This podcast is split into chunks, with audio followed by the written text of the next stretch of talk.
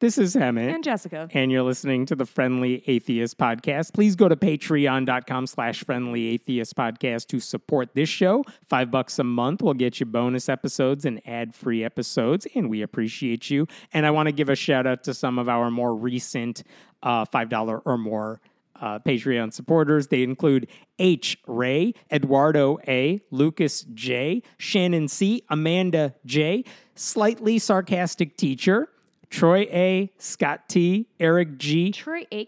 yes, Defenestrati, I know R, and Anna K. Thank you so much for your support. We really appreciate it. Karenina? Yes, you have it correct. It's really embarrassing how few of those I can pull up because I really do try every time to try to think of a thing. And I came up with two, and one of them was Anna Karenina. And I'm not sure who. Troy Aikman is. uh, he is Football boy? probably probably Football gentleman? Yes. Um, I okay. I hmm. want to start out with this one because I don't think people know this Oh, story. fine, thanks Did you? asking. Are you fine? Good. Go. All right. Did you hear this headline that a state representative in Texas was kicked out of the state legislature? And t- I heard it happened in Montana. Uh, that's a different issue Sure. involving a trans lawmaker who got like booted from talking. Really good sign of the times Yeah. that I can't keep like representatives who get kicked evicted And then there from were the office. then there were the three in Tennessee that weren't Oh, allowed sure, to sure, talk. sure. No, in in Texas they kicked out a Republican from the legislature, which was headline news because like why would that happen? What how bad do you have to be to be a Republican in Texas to the point where Republicans in Texas say you can't Truly. be around here anymore. Can I guess? Uh, I you're not going to guess. Because I, Why? I, think it has to do with like brandishing a firearm. no, no. Oh, that gets you a be- promotion. I mean, I truly thought he was like bodily trying to harm somebody with a gun. I guess Bodily harm, we'll get back to. Oh, With a gun, no. He sexually assaulted somebody Getting warmer. During proceedings. Eh, getting warmer. He grabbed a boob of a woman as she was trying to read the law. I don't know what they do. I'll give you. I'll give you four points. Okay. Okay. So the guy's name is Keeping Bryan. Mm-hmm. Bryan Slaton, and here's what you need to know about him before I get into the details. And Mm. I am going to get into the details because I don't think everyone knows the details. Because I think when I was people were sharing this online everywhere, but they were only sharing really the headline, which is that this guy, who I, I'm not giving away anything away here, he's a conservative Christian lawmaker in Texas. What? Um, and it's like, yeah, okay, that guy got booted out of the legislature. It's Mm-hmm. like, I get why that's the headline, but I don't think everyone knows why. Okay, here's Bryan Slaton for you. This is a guy we talked about this with an I or a Y. It's very with a important. Y. Very. I yep. so it. in February, this is a guy who filed a bill to either reduce or eliminate property taxes for Hmm. families that have four children at least. I remember. That. Remember that? It was like the Duggar bill. And basically, if you're a gay couple, doesn't matter. You don't get a tax benefit. If you're if you've been divorced, you don't get a tax benefit. If you're a straight cis couple with like four kids or up to ten, hmm. you could get these giant tax cuts. And he. Up said to ten. I do like up that to there's 10. a ceiling. There is a ceiling of 10. After 10, it'll level off. But he said when he was saying this, his goal is to send the message to straight couples get married, stay married, and be fruitful and multiply. And a couple of years ago, Slaton filed a bill to charge anyone who has an abortion, along with the doctors who perform them, with assault or homicide. I remember this guy. And by the way, homicide in Texas is a crime punishable by death. You know what? I didn't realize those were all from the same guy. I guess Same I guy. thought there were just like a lot. I mean- more like a larger. That was a couple years ago. There might be another 50 people. Texas Sure, lawmakers who have sure, filed sure, the exact same bill. He he has also called for a ban on children at drag shows because he said they need to be protected from quote perverted adults. I feel like he's taking up all the greatest hits, Mm-hmm. and none of his other Republicans are going to be able to campaign on anything. Uh-huh. like, what's he? he's taking everything. Is he? Is Oh next wait one is for it. armed teachers? When Lieutenant Governor Dan Patrick made wall. similar made similar anti-drag remarks, Bryan Slaton's like praised him for it and said he was proud of Dan Patrick for quote always being willing to stand with children against those who want to sexualize and take advantage of them. Keep that in mind. And then he mm-hmm. referred Oh, to an all ages drag show as a grooming event. sure. And by the way, just to quote you something from his campaign website, I think he was elected in uh, 2021. This is his second term in uh, the state house. His campaign website says, you know, he's a proud Texan, blah, blah, blah. He has values. These values were formed as he grew up regularly participating in church and family gatherings. Bryan attended uh, Ouachita Baptist University, blah, blah, blah. He attended Southwestern Baptist Theological, probably, uh, Southwestern Baptist Theological Seminary, earned a Master's of Divinity with Biblical Languages. He served in the ministry as a youth and family minister for 13 years. Until Okay, so that's this guy's background. Hey. Very conservative, Hemant. very Christian. how come he doesn't work with kids anymore? Oh, oh, you're about to find out. How come he only? Well, wait, wait, wait. No, he was a youth minister for 13 years, 13 and years. he wa is still, as oh, far Oh, as I know, still. working with the church, Oh, Fellowship I Church. Something happened after 13 years. Well, okay. So this is the guy who said when he was campaigning last year, "I will never stop fighting for conservative, uh, for Christian conservative values." Okay, Right. This is the guy that got kicked out, and you're like, why does he get kicked out? What did he do that was so bad that even Texas Republicans aren't going to defend it? I'm going to tell you the story. It takes a while, but I'll- I'll tell it to you. You stop me when I say something that doesn't make sense here. Here's the cast of characters you need to know. Do I need to write this down? Mm, maybe. There's Bryan Slaton, our uh, state representative. Uh, there's three women. One is named Hannah, she's 21. One is named Emily, she's 19. Both of them work for other representatives as legislative aides. All you need to know is there's two other women who work in the state, you know, house as legislative aides, Hannah and Emily. Then there's Sophia. She is 19. She is a legislative aide. She works for Bryan Slaton. She's 19. She's 19. they're So, these all women the age of majority. yeah, they're all legal adults, but two of them are 19, one of them's 21, but they're all three young women who basically they're friends because they all work as legislative aides um, in the state capitol. So here's the story because when a House in, uh, committee on general investigating looked into allegations they heard, they spoke to these three women you know, separately. Tell us your stories. Let's see where they agree, where they conflict. They spoke with Slaton, other people. Anyway, what I'm reading you excerpts from is the report, the 16 page report they put out last week. Okay? Here's the story Sophia, the uh, Sophie, young- Sophie, oh, I apologize, Sophie, the aide who works for Slaton. She was hired this January. Very recently, she started working there. And just to start you off, like they had a lobbying event in February, Okay. pretty early on. Everyone kind of goes, mingles with people. Hannah, one of the other women, says like you needed chips if you wanted to buy a beverage or something. Bryan Slaton is giving uh, Hannah one chip. He gives two chips to Emily, two chips to Sophie. How old are Sophie and Emily, by the way? Well, I know Sophie, and is Emily 19. are 19. So he's And giving Emily's 19 and Emily's well. 19. He's giving them Hannah? two chips each for their drinks. dr- dr- capital D drinks, yes? Capital Hard D drinks? drinks, alcoholic drinks. Oh, boy. Sophia makes a remark uh, about it being her quote. Her name is first, Sophie. Fo- Sophie, sorry. Uh, it's Sophie A in the report. My Oh, apologies. brutal. That's where I'm getting that from. Tough. But um, she made a remark about it being her quote, first real capital drink. Like in the state capital. You know what I mean? So, okay, Uh-huh. it's her first time drinking. All right, but you Uh, shouldn't be first drinking. Time drinking at the Capitol. She says, she says first time drinking, I think. But No, anyway, she says first real right. Capitol drink. It's her first time drinking at the Capitol. So- girlfriend has drank before. fine. So they're all mingling, they are drinking. At one point, uh, Bryan Slaton's taking pictures of Sophie because, you know, that is, he said, because she looks really good. Um, s- I'm going to read from the report. Sophie stated, typically, I would take pictures of him and he'd take pictures of me. Sophie did state that Slaton, on at least two occasions, made comments about her appearance. Sophie said he told her that I was pretty. And at a dinner, he commented on her nice features. I mean, not illegal, it's weird, No, but, weird. Don't say things about people's physical appearance right. to them. We don't like it. Okay, so uh, moving forward here, at some point, people start to notice how close Bryan Slaton is with his legislative aide, Sophie. Um, Emily tells Sophie, uh, "Hey, people are starting to notice how close you guys are. Is this the gentleman we are talking about? you have about? Googled Bryan Slaton. You are looking at a picture of Bryan Slaton. This man is approaching 60. He is And approaching. Is he approaching? Is a 60? perfect sphere. I had to double check on the age. it's he, like he cut his hair to emphasize the ra- natural he's roundness of his 45.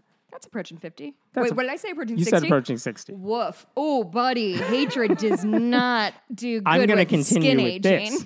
So no. Emily's like, people are starting to notice Yeah, how yeah. close you guys are. It's a little, you know, it's weird. And then Sophie responds to those concerns by saying, hey, nothing is going on. And on at least one occasion, apparently, she responded that Slaton and his wife had problems. Sophie stated that it was, quote, kind of becoming a pattern for him to call me in the evenings. All right. Weird, weird. Okay, we're going to continue because we're going to do this all night otherwise. Okay. So I'm going to forward to the evening of March 31st. So that was this is February. that was February. I'm going to fast March. forward to March 31st because that's when all the shit goes down. All right. Okay. Emily is hanging out with Sophie. They are walking to Hannah's apartment because they are all three friends, right? Not Mm-hmm. lovely, weird at all. It's about 10 o'clock at night. Bryan calls Sophie. Sophie says around 10 o'clock when they were going to Hannah's, she got a phone call from Bryan Slaton and he invited her to, quote, have some drinks and hang out. And after the call, Sophie tells Emily that Bryan called her, and Emily can hear the call. She can recognize Slaton's voice. Hmm.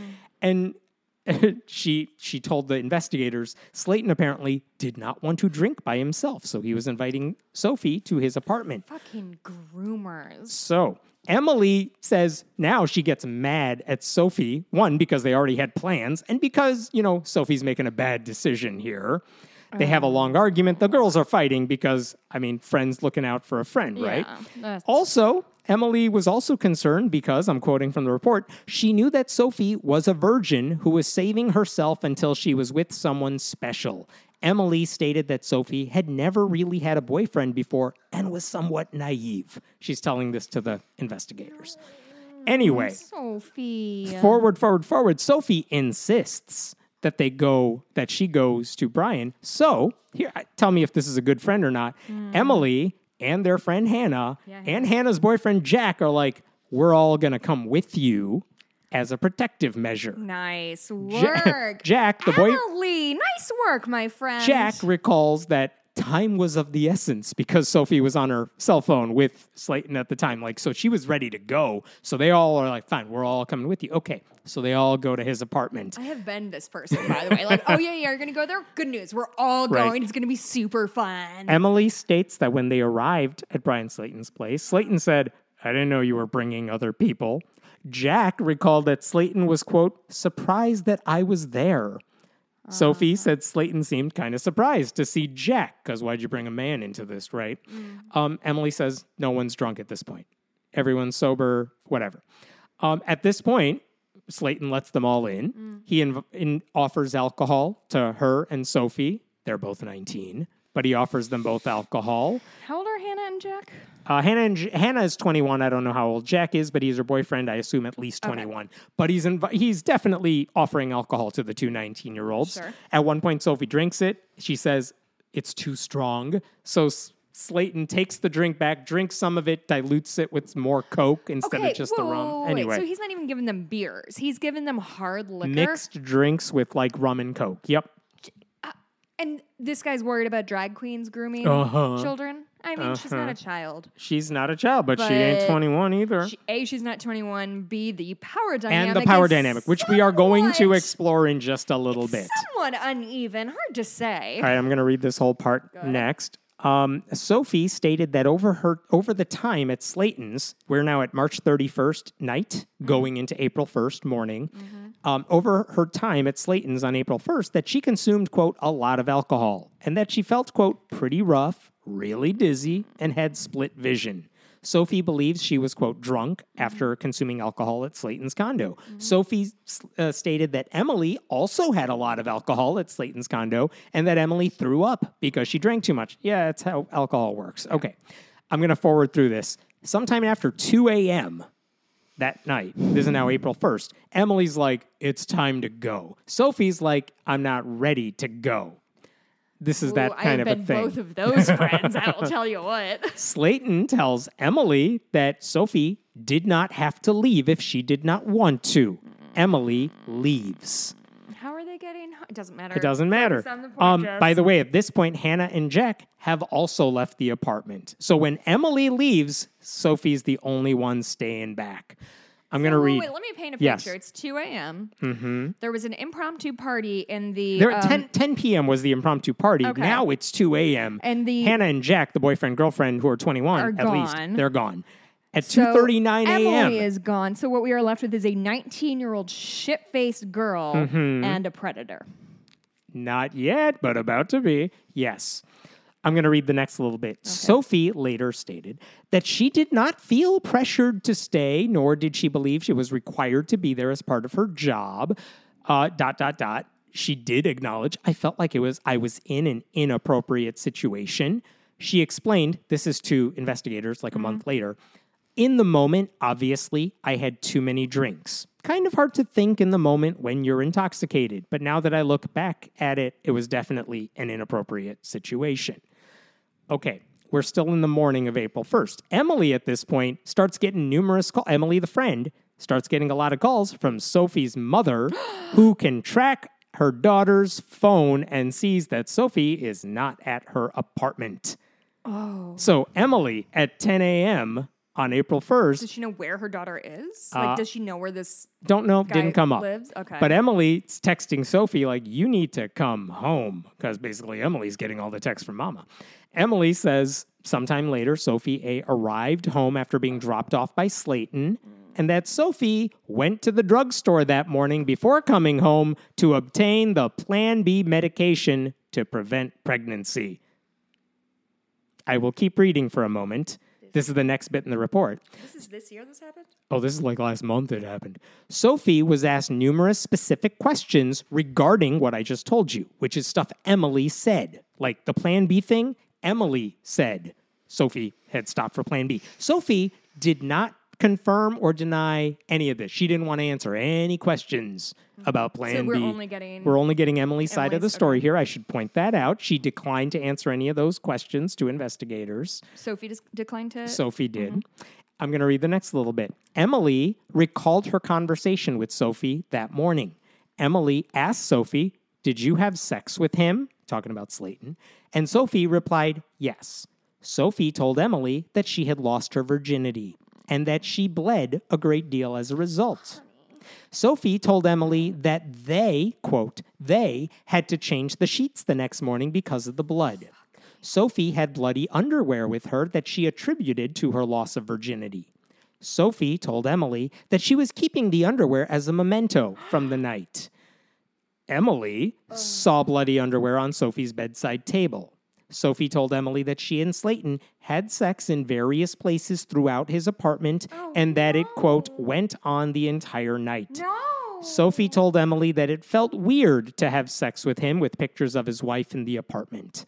Sophie told Emily they did not use a condom. Of course not. Sophie told Emily that at some point after they had sex, Slaton stated that, quote, I'm not scared of anyone else. You know, you own me now. I assume that means she has a secret, right, about him. Sophie told Emily that Slaton also asked her if Emily could be trusted. Sophie told Emily that she was in love with Slaton. That's all one paragraph from the report, all Emily's recollections of that morning with her friend Sophie. Oh my God, this is beyond the pale. Uh huh. I'm still going. Hannah, the third friend now. Hannah recalls that the oh, same Oh, morning, a little later, now we're at like 11:15 in the morning, mm-hmm. she picked up Emily, the other girl, right, to go shopping. The two of them, because they're friends too, is Emily and Hannah. Emily and Hannah, the two uh-huh. other gr- women, they were going to go shopping. Emily tells Hannah everything that just transpired Of course. with Sophie. Emily told Hannah that when Sophie got home, she asked Sophie, "Did y'all fuck?" unquote, and that Sophie said yes. This is Hannah's recollection of their mm-hmm. conversation. So now we're scooting to the early part of the next work week. A couple days later, right? Emily's in the office of whoever the hell she works for, some other state representative in Texas. And Slaton, Oh, Emily doesn't work for. Emily does not work for Bryan Hannah Slaton. and Sophie do. no, Sophie does. Hannah does not. The other two Just women, friends because they're, they're all- friends. okay. They work for other people. So uh, Emily's, I assume, in her representative's office Yeah. when Slaton comes by. Oh. Slaton made a point of going over to her and said, "Nice to see you again." Emily says she was really uncomfortable. Okay. I can feel the tension of that moment from here. Emily said he tried to engage My her in palms are conversation. She ignored him. Good girl. Hannah recalls Emily sitting at her desk crying. Hannah also recalls Emily seemed panicked and was worried about retaliation. Oh, Okay. my God. Emily And says, all for this pumpkin headed Dude, idiot. Emily says she spoke with Sophie later that day, and Sophie says uh, that that morning Slaton was kissing her and flirting with her in the office. Sophie told Emily that when Slaton went to that other representative's office where he mm-hmm. ran into Emily, when he came back to his office, he shows Sophie a forwarded email sent to him that day that says something like, I know you're sleeping with the staffer. Can you really trust those 20 year old girls? She owns you now. Slaton's like holding this up to Sophie, like, who did you tell? I'm saying this, not the report. Uh-huh. He's like, who did you tell? Because someone seems to know what's going on. So what's happening is he fully wrote an email to himself from a burner account. Emily says I would- that was their suspicion because he had that line like she owns you now, which is also what he had Yeah. told Sophie earlier that night, right? Like it Here's the sounds funny thing is isn't that people weird? think they're so fucking smart, and almost nobody is, except for me. Mm-hmm. I'm I'm I'm the one. so anyway, the email indicates that someone knew Sophie and Slaton had sex, and that, according to Emily, nothing would happen as long as her and her friends all kept quiet. So this this goes on. I will say the email doesn't actually play a major role in the story, but it is weird and it suggests like there was retaliation. Like people were scared that someone knew and they were going to blackmail these women or something. That's what everyone's scared about. Um, at some point, like, uh, so uh, Slaton is asking Sophie, like, "Who did you tell?" or stuff like that. You you should know about this email. Yeah. And she was scared. Now she thinks she's going to lose her job. Sophie does. She didn't know who sent the email or whatever. Her life has just gotten bulldozed by this asshole. Sophie says Slaton told her everything would be fine. Everyone involved just has to stay quiet. Basically, everyone's saying some version of this story that Slaton's trying to tell these women don't tell people Yeah. about this, whether or not they want to say that's a threat or not, but he is saying that to them. And now I'm going to forward a little bit. Emily tells her staffer that she works for, I'm sorry, her representative Uh-huh, that she works for, she tells his legislative director, like a higher up staffer, Yeah, run the, everything yes. that happened. And that that guy his name is harry. She tells harry all this and harry's now very emotional because quote everyone really looked up to bryan. So he's weirded out oh, by all no. this. Okay, he's so not he's not he's not it off. he's not brushing it off but he's disturbed. So now we're starting to go through a chain of like a higher up knows about it. He's going to talk to the people who can maybe do something. And now okay i'm going to forward now to april 28th we're getting to like a couple weeks ago Yeah. uh, Sophie recalls that on Wednesday, April 5th, Emily tells Sophie, Emily the friend, tells Sophie, don't freak out, but the entire Freedom Caucus has found out about what happened. Sophie said that on the evening of April 5th, Slayton called her and said he's not coming to work the next day, which is budget day, and said you should not go in either. And he reassured her that everything would be fine and that you're not going to lose your job and stuff like that. And like Emily and Sophie have now had multiple conversations about this. Emily says that Sophie has told her on multiple occasions that if she hadn't been drunk, she would not have had sex with Slaton. Okay. Mm, mm, I'm sorry. Just what what, what is it called when Mm-hmm. somebody forces sex on somebody else? So this is an interesting thing that I am I am curious your take on it because at no point in this do they use the word rape. At no mm-hmm. point do they really say sexual assault mm-hmm. because I think there's no criminal investigation happening here. Right. This isn't about that. And she says it was consensual, but then later on said, "But- but I was drunk. And also there's a power dynamic. And like she's so naive, she wasn't aware of those things being factors. She was like, Well, I was in love with him and we had sex. And then later on, as her friends are like, Girl, yeah. you know what I mean? Yeah, yeah, yeah, Then she's figuring this out. So again, I'm going to sidestep the criminality aspect of this because that's not the story Uh, yeah, here. yeah, yeah. We're But you're not- right; it's definitely So concerning. So here is the big red flag that I see is that he knew exactly what he was doing. Sounds like it. Right? Like, uh, yes, Hold, hold these thoughts for a second. I'm going to finish this story. just asked me my I know. opinion. I know. I'm going to finish. I'm almost done here. I'm going to finish the story, and then we can discuss all the other stuff Okay. to do here. Um, Hannah, Uh-huh. the other friend, understood. Like they all had sexual harassment training for the legislature. Sure. Like they all knew about power dynamics. right. She says, like including Slaton knows about power dynamics. So that's one thing. Another state representative. Uh, I think the one that Emily works for called up Slaton and he's like, Hey man, is this true? And that representative said, Slaton replied, What have you heard? That representative The said, worst uh, response. Rep- that representative says, I heard you, quote, invited a young staffer to your condo and you guys had sex. Slaton paused and then responded, Yes, that's true. I mean, at least he's not denying. Uh, that representative had other questions, but got no answer other than, I don't want to talk about this. But then Slaton also said, Man, I've made a mistake and now it seems like everyone's against me. it seems like it. It seems like it. It's, that sir, it's representative. paranoia if we are all actually against you. That representative says the next time he sees Slaton on the House floor, he tells Slaton, It's bad for everyone. I think you should resign. Slaton responds, I have a plan. I need you to support me. Dot, dot, dot. We cut to a couple days later, and at this point, they release this report, which has been ongoing now for a few, you know what I mean? They've Yeah. been talking to everybody.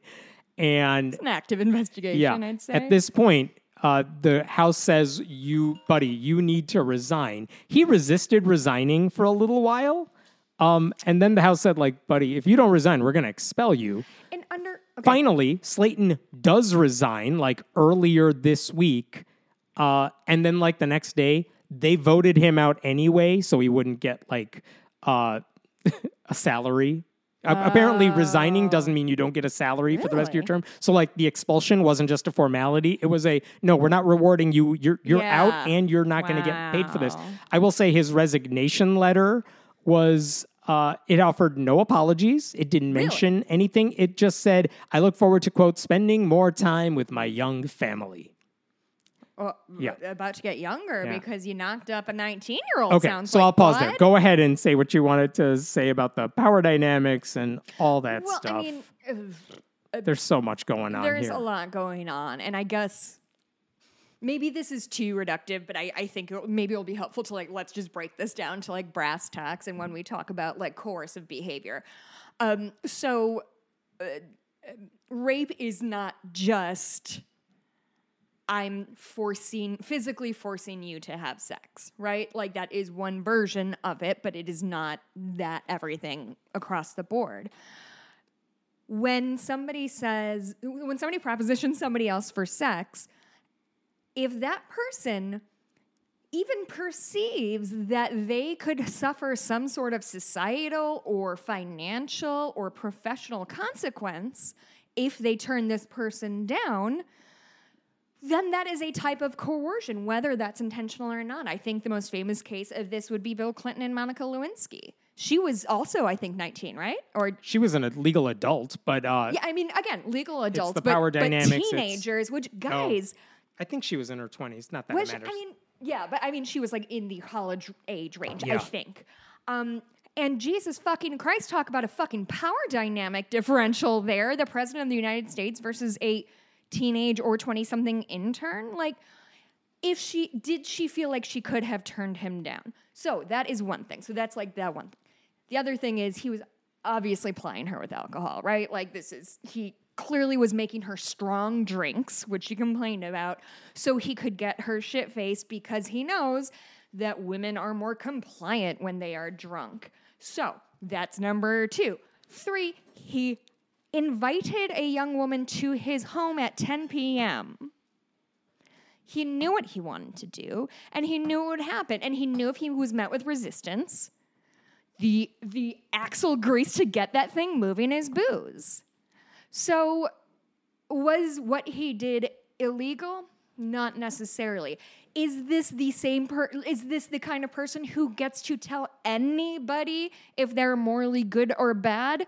No, this guy can go jump up his own fucking ass. This man who is accusing uh, it's not even that Republicans writ large are accusing liberals or drag queens, whatever. It is, and it's like, oh well, look in, you know, look in your own, clean up your own house first. It's a bunch of youth pastors who are doing all the molestation. It's not drag queens, right? Like, all of that is like that sort of like giant you know, overlooking things. This is literally the same human man who is accusing drag queens of being quote unquote groomers when he himself has obviously been participating in this behavior. Mm-hmm. So, fuck this guy and honestly fuck all republicans but i will give them the win on this i'm because they kicked him out. because they kicked him out even though he did not commit an actual I should criminal amend crime that. we what know the of. when the investigation took place, they said you have violated Texas law when it comes to giving alcohol to a minor. That's a Oh, I forgot about that You- part of uh, it. Unlawful employment practice, which may be the um, power dynamic issue here, like unlawful employment yeah that employment sounds right, practice. Um, and you abused your position, things Sure. like that. They said abuse of power yeah. those things could result in a one year jail sentence and a $4,000 fine, Mm. but they recommended he be expelled from the legislature. I will say Slaton's lawyer said, no, he shouldn't be reprimanded at all. You know why? Because Why? all this occurred at his apartment and not the state capitol. that's where laws don't exist Yes. his apartment in apartments, uh, laws are off the books. There's another thing I want to talk about quickly, and I want to talk about the bleeding aspect of it all. Hmm. Because holy shit, a, a- a couple things. Um, Hemant, you've never lost your virginity. You don't have a vagina, so you've never experienced that kind of thing. It's weird and it's uncomfortable. Um, I will say my first sexual experiences, I did not want to quote unquote have sex all over the apartment. Like it was an uncomfortable moment for me. And if this girl is that is bleeding that much that they had to change the sheets and that her underwear is soaked in blood, like I I don't know. I'm sure obviously shit like that is different no matter like your body type or whatever, but like that's concerning. That's a concerning amount of blood. And like I'm just so fucking disgusted by this monster. Like, he is just a predator through and through, isn't he? Yeah, a And, couple. and, and he'll go after whomever. He's going after drag queens. He's going Yeah. after individual girls. This man is a fucking shark. couple not- additional ugh. things to note. They voted him out unanimously, 147 to 0 I'm in Texas. by this. Now, here's why. And this is where it's like, why would Republicans ever do the Why right thing? I'm not used to it. Um, here's my theory as to why it is. Uh, he lives in a really red district. He's run for office twice. He Mm. won with over 80% of the votes both times. So kicking him out, all you need is a crash test dummy with a MAGA hat, Right. and they will win the same percentage of votes. Right. So it doesn't matter which Republican's are on the ballot because they're going to replace him with another Republican. Yeah, I am curious if he lived in a swing district where a Democrat could replace him, even though it wouldn't matter in the Texas legislature, one seat. Sure. I wonder if they would have been this quick and this correct in Mm-hmm. how they handled this situation. I don't know. I wonder if it's starting a precedent. Yeah, Because you're like, giving them more credit than I No, want know, to. but like, I, I, I'm genuinely really shocked that they expelled him just considering like it wasn't that he had sex with a minor. Like to me, that would be the thing that they were like, well, that's obviously not our thing. But Right. like, this to me seems like something that most Republicans would explain away. This- Don't you think? oh, so what? I'm You used know, to Republicans explaining this way. yeah, You're right. So what? Like she got drunk, they had sex, she made bad decisions. She said she was fine with it. Later she said she didn't. yeah, I'm surprised I have not. Mind. I'm surprised I haven't heard someone saying like, "Well, the devil worked his way up in, and that's what happens when Oh. I, you know, all that stuff." Uh, yeah. The bottom line is that a conservative Christian lawmaker who uses his faith to reward other conservative Christians through the law while hurting everyone who doesn't follow his supposed values was kicked out of the Texas legislature because he sexually assaulted, seems, one of his virgin staffers after plying the underage girl with alcohol, then telling her to keep quiet about it. That's your takeaway. That's our takeaway from this story. I mean, at least we found the floor. you know, it's good to know there's a floor on this thing. I, I thought we were just going to break into hell anymore. There's a I know it's a joke people make online, but it's like the people who decry homosexuality the loudest probably like have their secret guy Grindr account probably have all these skeletons in their own closet and it's a joke of when are we going to find that Right. and in this case the people who are against drag queens anti-groomer Mm-hmm. anti all this stuff um, They're the predators. they're the ones you need to watch out for Yeah. um, and again, I don't want to. Kudos to the young women who talked to the investigators who were trying to help out their friend until they couldn't help out their friend. But at least they told people about this and got this I'm sure this happens everywhere, every day, in every business, in every government. It is the world is full of successful people often don't have the best morals because you can't be that successful if you give a shit about anybody, right? Hmm. So like these dynamics, not just like somebody's in power and somebody's underneath them, but that person in power has no moral compass because they've never been rewarded for having a moral compass. They've been awarded for being ruthless. And so these are the people who are trapping women in offices overnight or plying them with Remember when Brian. Williams of NBC News? oh, I'm sorry, no, no, no, no, no, not him. Uh, Matt Lauer Matt of NBC Lauer. News. They said he had a button. button like to a close the Ron door. Swanson button and he used it for evil. Yeah. Um. Anyway, that story wild, Fucking and I'm shocked don't trust anything. Last weekend, I had my in-laws over, and we needed to make dinner in a crunch.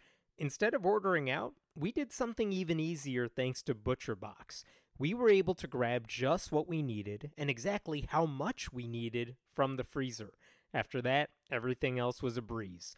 You too can skip the grocery store knowing you have the food you trust and the food you chose in your freezer.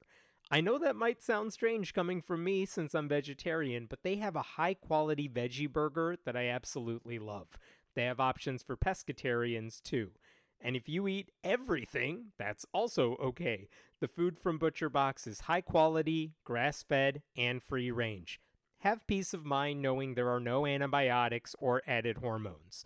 Sign up at butcherbox.com slash friendly and get our special deal. ButcherBox is offering our listeners a free for a year offer plus an additional $20 off. Choose salmon, chicken breast, or steak tips free in every order for a year. Sign up today at butcherbox.com slash friendly and use code friendly to choose your free for a year offer, plus get $20 off your first order. Uh, since we're in Texas, I'm going to jump to this not that type of story. We'll leave Texas in a second. This is interesting. There was a pastor named Scott Beard who was campaigning for a seat on the Abilene City Council. Not that unusual for a pastor to run for office because you have that built in constituency Mm-hmm. right there, right? He works for a pa- uh, church called Fountain Gate Fellowship, one of those non denominational evangelical type of churches. But here's what the Texas Tribune and ProPublica found out uh, recently. They were looking through his campaign donations. Um, for a city council race, these are not high amounts of money necessarily, but they were looking at who's donated because you got to report this stuff. And you know how we've talked about the Johnson Amendment and churches cannot endorse a candidate from the pulpit? They found three churches that literally used their church checkbook to give this guy campaign funding to the tune of $800 for a city With council church race. checkbook like with the church's money or like I think chur- yeah. like branded checks. like if you look at the uh, documentation because you got a list who's the contributor what's the address how much do they give you the full name of the contributor is a different fountain gate church remnant church and hope chapel foursquare church like those are the names of the Oh. contributors not guy who happens to be a Yeah. pastor at their church but gave it his individual capacity but the churches themselves That Doesn't feel constitutional, Hemant. Oh, I mean, constitutional isn't the issue. It's the why do you have a tax exemption if you are donating? If you if Planned Parenthood's name Johnson was on this thing, Planned Parenthood could lose their 501c3 C3, yeah. status. These churches Yeah. aren't just endorsing the guy, they're literally handing him cash and they're writing him a check to do it. Now, Beard, when the reporters asked him about this, Mm. he said he has returned all those donations. I'm going to quote from their article. Got, got Beard- with their hand in the cookie jar. Beard said in a phone interview that the churches did not know they were were not allowed to donate to him and that he has sent the checks back. Look, we've made mistakes, he said. Every campaign makes them. I'm just kind of under the microscope because of me being a pastor, honestly. Don't Like this is all about persecution, Sure, really. sure. I do forget that Christians are met with heightened skepticism when it comes to running for office in Texas. one of the pastors that one of the churches that donated to him when the reporters contacted those churches one pastor said uh, he he said he spoke to beard and beard said this donation yeah, i got to give it back to you Okay. but then that pastor added to the reporters we need to have christians in politics nowadays as if to justify what he just did. I don't know. That's Um, nothing. and also, what do you mean we need to have Christians in politics nowadays? As if we don't. 99% of Republicans in Congress are some flavor of Christian. 88% of all of Congress is some flavor of Who's Christian. 1% what of Congress? uh, a Republican. I think there's like two Jews in the Republican House, in the House uh, Republican caucus. Someone at Remnant Church, one of the other churches Oh, that boy. donated, said, "Yeah, we made a four hundred dollar donation, but we were trying to give it to his church as a donation, not to his campaign." oh, so that's campaign fraud. I don't know what they were. They were like, "This is an oopsie. We were trying to write it to his church. We accidentally made it out to his campaign." I don't know how you make that mistake. I mean, that is straight up and down campaign fraud. Because Or stupidity. I mean, I'm not putting stupidity beyond these people. Yeah. The third church didn't respond for comment. This is eight hundred dollars, and maybe you think three churches eight hundred dollars. It's not a ton of money, but, if it's it's a city point. council race, Yeah. Having eight hundred dollars for signs and like Facebook ads, that stuff goes a long way. And I should say, Texas, I know Texas has laws against any companies like making these types of political donations. It's considered a third degree felony. Wow. Um, now, I don't think anyone's going to go after these churches, but it is interesting. By the way, Beard himself, there's video of him telling his own congregation, uh, I'm paraphrasing, but like, hey, everyone, after this service that I'm preaching, uh, there are some campaign signs in the back. Grab if you want to stick 'em on grab them. Mhm. He's literally endorsing himself from the pulpit. And again, I just want to go back to my rant about this. up before. I know the IRS has rules about this, but they never enforce them. All you need to know is they should enforce them. But in what, like 30 years of uh, the Johnson Amendment, Mm-hmm. like the last 30 years, they have only once revoked a group's tax exempt status. And that's only because a Christian ministry ran a full page newspaper ad urging people not to vote for Bill Clinton in 1992. Really? Uh huh. There was a lawsuit. The IRS won. Hmm. Um, like that's pretty much it. Seventy years of the Johnson Amendment, and maybe Dang. one, maybe two dubious, like two ministries that were published by the punished by the IRS Do for you think violating. that's a result of IRS understaffing or like the nature of the law is a little too Right. ambiguous? This is a fair question. Like, is it you. just a manpower thing? Because guess what? We just heard they're hiring like eighty thousand staffers over the next ten years, and maybe if the they, if they, because that's what Republicans hate Democrats for doing. Like, you're giving the IRS money. Yeah. We hate the IRS. It's like, well, no, they're they have retiring staffers, and we're using them to do more audits on wealthy people who are cheating the system. Mm-hmm. But like, this is a question that I have. If you're hiring more people, do you now have more people to go after these types of audit, like this type of fraud? I hope you do, but we don't have an answer to that. The IRS says we do investigate. That is Mm-hmm. their like answer, their stock response to reporters. we do but investigate there whether or not we found anything is not your problem. uh, Yeah, and but there's no indication that Trust any wink. church has lost its tax exempt status, despite overwhelming evidence, including the ones we just talked about, Mm. where they're literally endorsing from the pulpit, giving money to campaigns. Like, Do you think it's that Why? the IRS doesn't need any more like bad press than it already has? that is a fear, but also the IRS's existence is going to be bad press because no one likes taxes. I mean, because people just don't understand how anything works, and every ta- everyone thinks taxes are too high. Whatever. But for the IRS to say like, well, we're just going to not do our jobs and go after these churches because we're afraid of what the backlash might be. Yeah. You're the IRS. You should be experts at handling backlash. That's kind of your thing. Yeah, that's Like, don't let churches you stop do. you. Um, um, You- by the way, You ProPublica. audit people and take bad press. We talked about this, but last year we talked about a ProPublica article because they literally dug into has the IRS done anything Mm. about the Johnson Amendment, and they found indications that the agency has launched inquiries about Johnson Amendment violations Mm. into 16, one six churches, comma zero zero zero comma zero zero zero. 16 churches since 2011.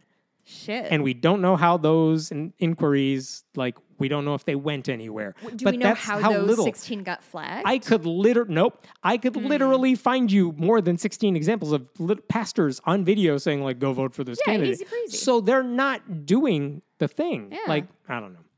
So I mean, if the IRS isn't going to enforce its rules, then it there's no reason to have them, and they should just say that out loud. We're not going to investigate. So guess what? Nonprofits, for profits, go ahead Mm-hmm. yeah, and it's all have the at same it. bullshit. It's all the same. Who like, cares? That's the annoying thing. By the way, here's the upside maybe to this whole story.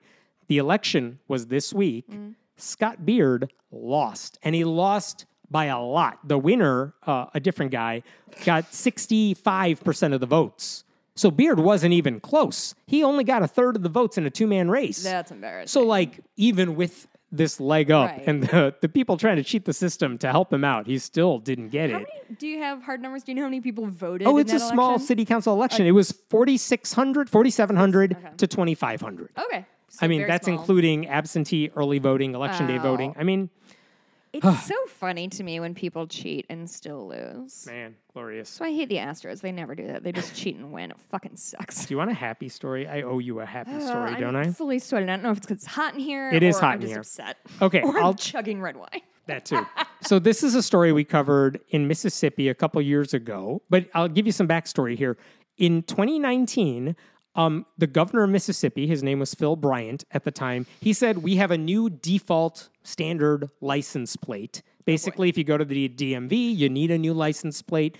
The default one is this new one. It has the state's name at the very top and our state seal right in the middle, kind of in the background. You got to squint to look at it like whatever most people would just glance at it and think nothing of it what was weird is that that state seal has in god we trust written on the bottom so this was kind of a i don't know what the right word is cheeky sort of way to get in god we trust Sure. on the license plates without actually saying we're putting in god we trust on the license plates Yeah. um So, which says to me, they know what they're doing is wrong, Totally. and they are trying to be sneaky about it. Yeah, and the thing is, like, what was weird about this particular thing is, like, if you want to avoid promoting God by getting a different background on your license plate, because this is the standard default plate, Right. couldn't you just say, well, give me the other options or whatever? Gi- give me a secular license plate. The answer is no, unless you pay the fee for your, like, vanity plate. And the thing, so Hmm. that basically means getting a secular license plate is like a tax on anyone who doesn't want to promote Yeah, Christianity.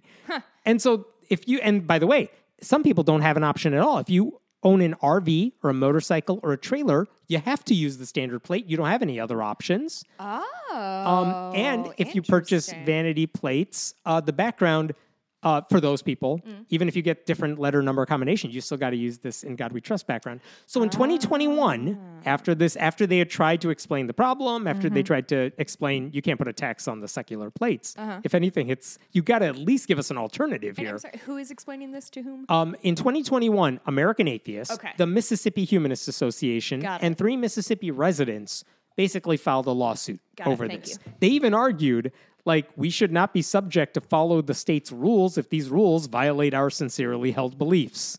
Like this is a conservative Christian rule that works for the Supreme Court. And they basically said, we're not suing over in God we trust. We're not suing over like the motto of the state. We're not suing over the legality of the state seal because federal courts have basically let that stuff slide. Just They're don't saying make me pay for it. don't make me pay for a they said Mississippi is forcing non-religious drivers to display the government's preferred ideological religious messages on their vehicles. Or if we refuse to do so we have to pay higher fees to legally drive our vehicles.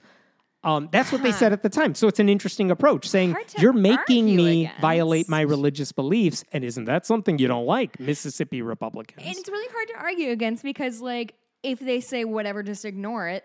Okay, well then you just ignore it and not put it on the thing. Right. Like we can all ignore things. Like and the weird thing is it's is not onus on me to ignore it? They it? didn't need to change the license plate until 2019. The standard plate was the image of a guitar because who was born in Mississippi? BB King, the blues legend. So it's like this is a representation of our state, and God like that's that. lovely. Like look at that. They could have done that. So guess what? Right now, this past March, like recently, Uh-huh. a federal judge said eh, they kind of have a point. Um, the only question is, what's the proper remedy? Like, could they cover up the phrase on their license plate? Well, there's some precedent for that, but then the atheist might get like tagged by an officer saying, "Why are you covering up your license plate?" Like, and at, Yeah, I'm not fucking this is where it gets plate. weird. So anyway, I don't want to interact with cops. the judge kind of dismissed it because he said, You haven't actually suffered any injury. It's not like you've put tape over in God We Trust and then a cop pulled you over and gave you a fine because then we could talk. But that hasn't happened. So, like, I got nothing for you. So he tossed out the case. The atheist said, We're going to appeal the decision here. Okay, whatever. That's. What what's you been happening with this thing. call? I think the judge is literally saying, I don't know how to give you a win here because you haven't suffered any injuries, which is Mm. Right. Mm. important in a lawsuit. But also, I kind of see your point, but I don't. I, you're looking to me for the answers, and I don't have a legal answer for you. Does okay, this feel like when the Supreme Court kind of telegraphs, like, we want to take on this case, but this wasn't the case? Like, we Yeah. want to take on the issue of abortion, but this wasn't the and case. And the atheists say it. we don't need an injury here because in other situations they didn't need an injury either. Okay. Whatever. Okay, so that lawsuit has been ongoing. They just American atheists, etc., have just said we're going to appeal this decision. We'll see what an appellate court says. Anyway, here's what's interesting now, because recently the new governor Tate Reeves, also Republican, uh, apparently they had a license plate design contest recently. And last week he announced we have a winner. Oh, boy. And it doesn't matter like the name of the person who designed it. It's actually a pretty design, but you can look at it. It's a picture basically of a magnolia flower in the middle. lovely. Yeah, it's a cute picture of the state flower right in the middle of the plate. actually very classy. It's a classy plate, but what's interesting is the state what, seal is colors? gone. Yeah. In God We Trust is no longer on the plate, which means the Magnolia State. the yes, which means the new license plate no longer has "In God We Trust" on it, and isn't that interesting? Huh. I will say, Mississippi Free Press uh, reporter Ashton Pittman basically asked state officials, like, "Did you make this change or have the contest?" In response to the atheist lawsuit, or do you have anything to say about "In God We Trust"? And they all were like, well, "What are you talking about? There was a controversy. We don't know." Controversy. One spokesperson said this design was the winner that was ultimately selected from those submissions. Didn't even mention In God We Trust. You know what? I'll take it. Truly, like to me, this is the ultimate outcome, uh, like the ultimate positive outcome Right. of this. Like, I I mean, it would be better if it didn't get to the point they had to sue, but like, this should have been what happened. Hey, you Another- guys are violating this. Oh my God, you're right. We're just gonna switch this. We're not gonna make a thing about it. We're just gonna switch it Just and switch put it. that to bed. Another department spokesperson said, I don't think we have a reason why that's the design that was submitted. And I just want to suggest, I don't think we have a reason why should become Mississippi's motto. Aw. Um, I did ask American Atheists, so like now that they have made this change, the new license plates will go into effect, I believe, uh, January of 2024. So like, are you guys going to continue the lawsuit or is it, are you going to rev- like say, all right, we withdraw our lawsuit? And uh, their attorney, American Atheist, said nothing's going to change on their end. He said, "quote Our appeal is proceeding until our clients have these new plates in their hands. The state is still compelling their speech, making them say, "In God We Trust." So the lawsuit is continuing. Uh, so we'll see how that goes because it's still an interesting legal question with the current plates. And just because Mississippi, two years, three years down the line, says, "All right, we'll change it later." Uh, that doesn't actually resolve the legal issue. And I think it's worth seeing if there is an answer because what happens when an atheist says, You're making me violate my sincerely held beliefs? I want an answer to that. So I'm curious how that plays out. So Yeah, uh, that is interesting. I mean, I don't know how I feel about the lawsuit moving forward. Like, it doesn't seem like I get this sort of like just curiosity of like, how is this gonna like, let's game it out, let's see what would happen. But does it feel like the best use of time and resources? Uh, for the legal question, and if American Atheists and everyone else believes we have a case that we think deserves an answer, because if we get a victory here, that might be useful for other cases down the line. And if we revoke our own lawsuit when we think we have the facts on our side and the law on our side, um, That's admitting defeat. well, Or- I, I think it's you don't get the change you're looking to create because the question that they're really asking is if Christians are allowed to say some secular law violates my religious beliefs and they mm-hmm. can get away with it, does that rule apply to atheists? Mm-hmm. And just because Mississippi changes their plates, you, I mean, doesn't answer the question. That doesn't answer the question, and I want to know that answer because if they say yes, and an appellate court says that's a legit argument, you can then use that Mm-hmm. Sure. to say. I mean, Satanists can say, "Well, our belief is a woman should be allowed to have an abortion." Atheists can say the same thing too. Uh, you can't use a religious reason. You're violating my sincerely held beliefs. Like, I want to see that argument being made. That's fair. Um, but it, but wouldn't this sort of be kind of building a house on a bed of sand if the if the actual issue is no longer on the tape? Like The 'cause I- actual, the argument from American Atheists is the actual issue is not going to be on the the. The new plates don't go into effect till January, and who knows? Maybe Mississippi changes their But is it going to take that long to like get into courts? Uh, it's there. Uh, whether or not they decide it within like a span of eight months, six months, yeah, or like, another year, we don't like, know. It seems like But all of this is going to Full speed ahead. Just because Mississippi thinks like, uh, we'll just change this. Look, see, don't we didn't do anything wrong for three years. But I- like, no, go after them. I go get get it. Oh oh God, I don't know if I agree about this. We're not going to fight, kids. Don't worry. And neither of us are lawyers. and neither of us are lawyers. That has not stopped us in the past. Never. I don't know, I'm just kind of uh, what I am thinking of. What, what I'm thinking of is if they couldn't get what they were after because they couldn't show damages. What do they think is going to change? They- if in they addition can to say- they can't prove damages, in the addition to damages that this judge is- says is if a cop stops you because you were hiding your license plate because you covered up in God We Trust with tape and then gives you a ticket for it, like then you actually suffered a financial damage. That hasn't happened. And So they're saying, we- no, we have to use these plates on our cars. That's the damage. We So don't. they're It's not a financial damage we need. We're already being damaged. So, they're- take our case. So they're not. Uh, so when they when the judge said damages, they meant like a financial damage or something like That's that. That's what the where- judge said. Whereas they are looking at it more like um, I You don't- violated our sincerely right, sincerely I, I held don't want to go beliefs. to uh, officiate gay marriages Yeah, something like because that. it violates, and Right. that's what you want. Okay, Right. okay.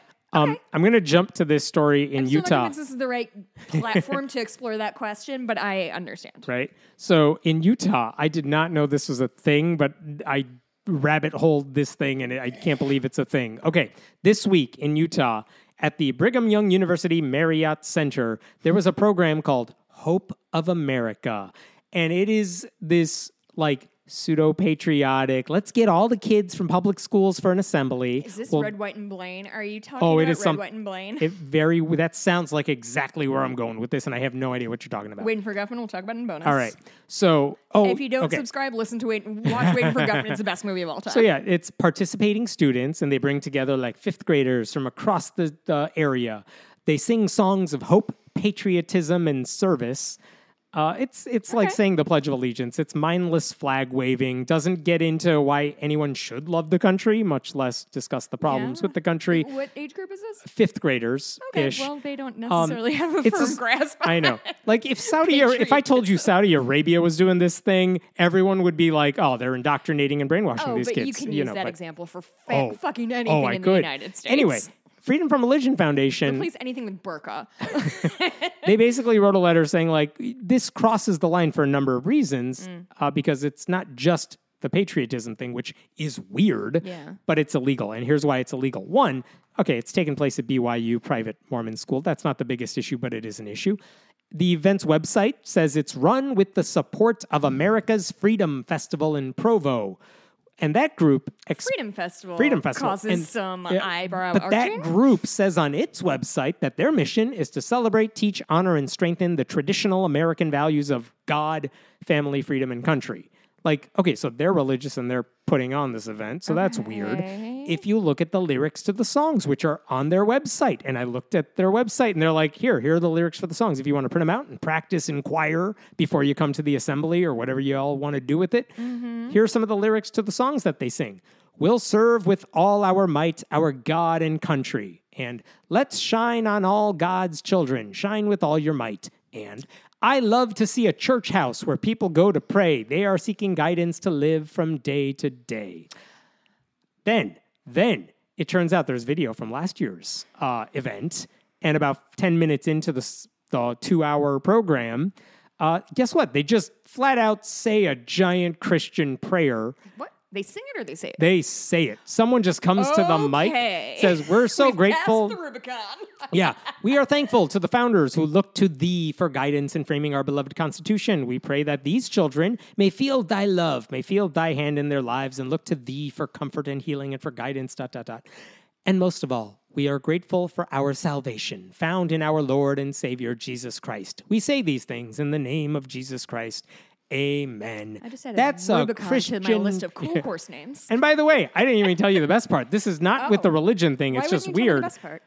there is a section of the program Oh, where they're talking about like the melting pot that is America. Oh, so they're like, you know what we should do?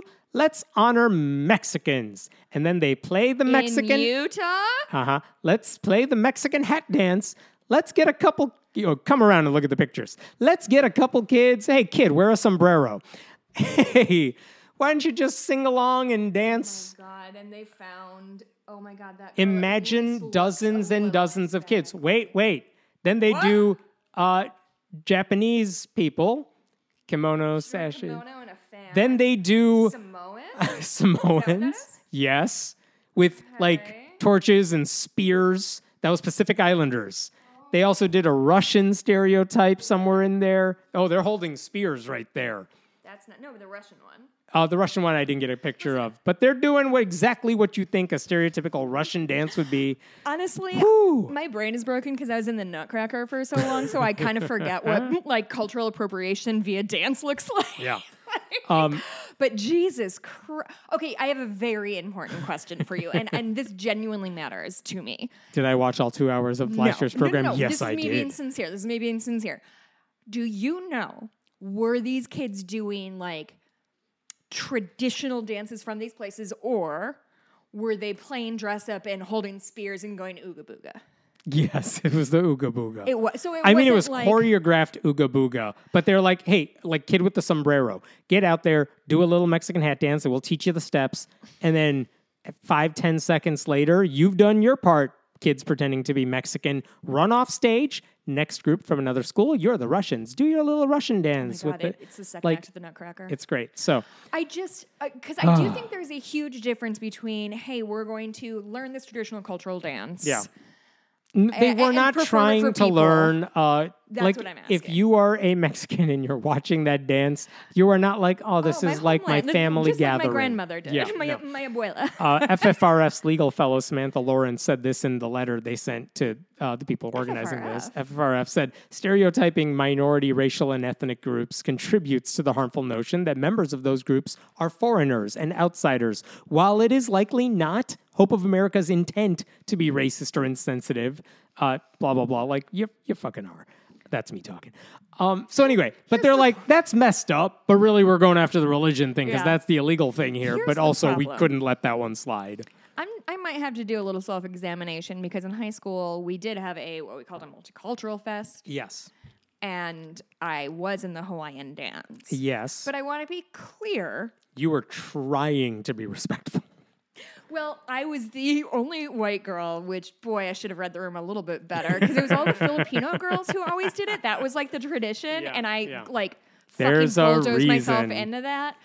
Um, but like when I learned it, it was like they said this means this and this means this. So I guess I thought I was doing like an actual real because it was like just step touch, step touch, step touch, and then like Yeah. different arm things. Like this means this, this means sunset, this Yeah. means fish.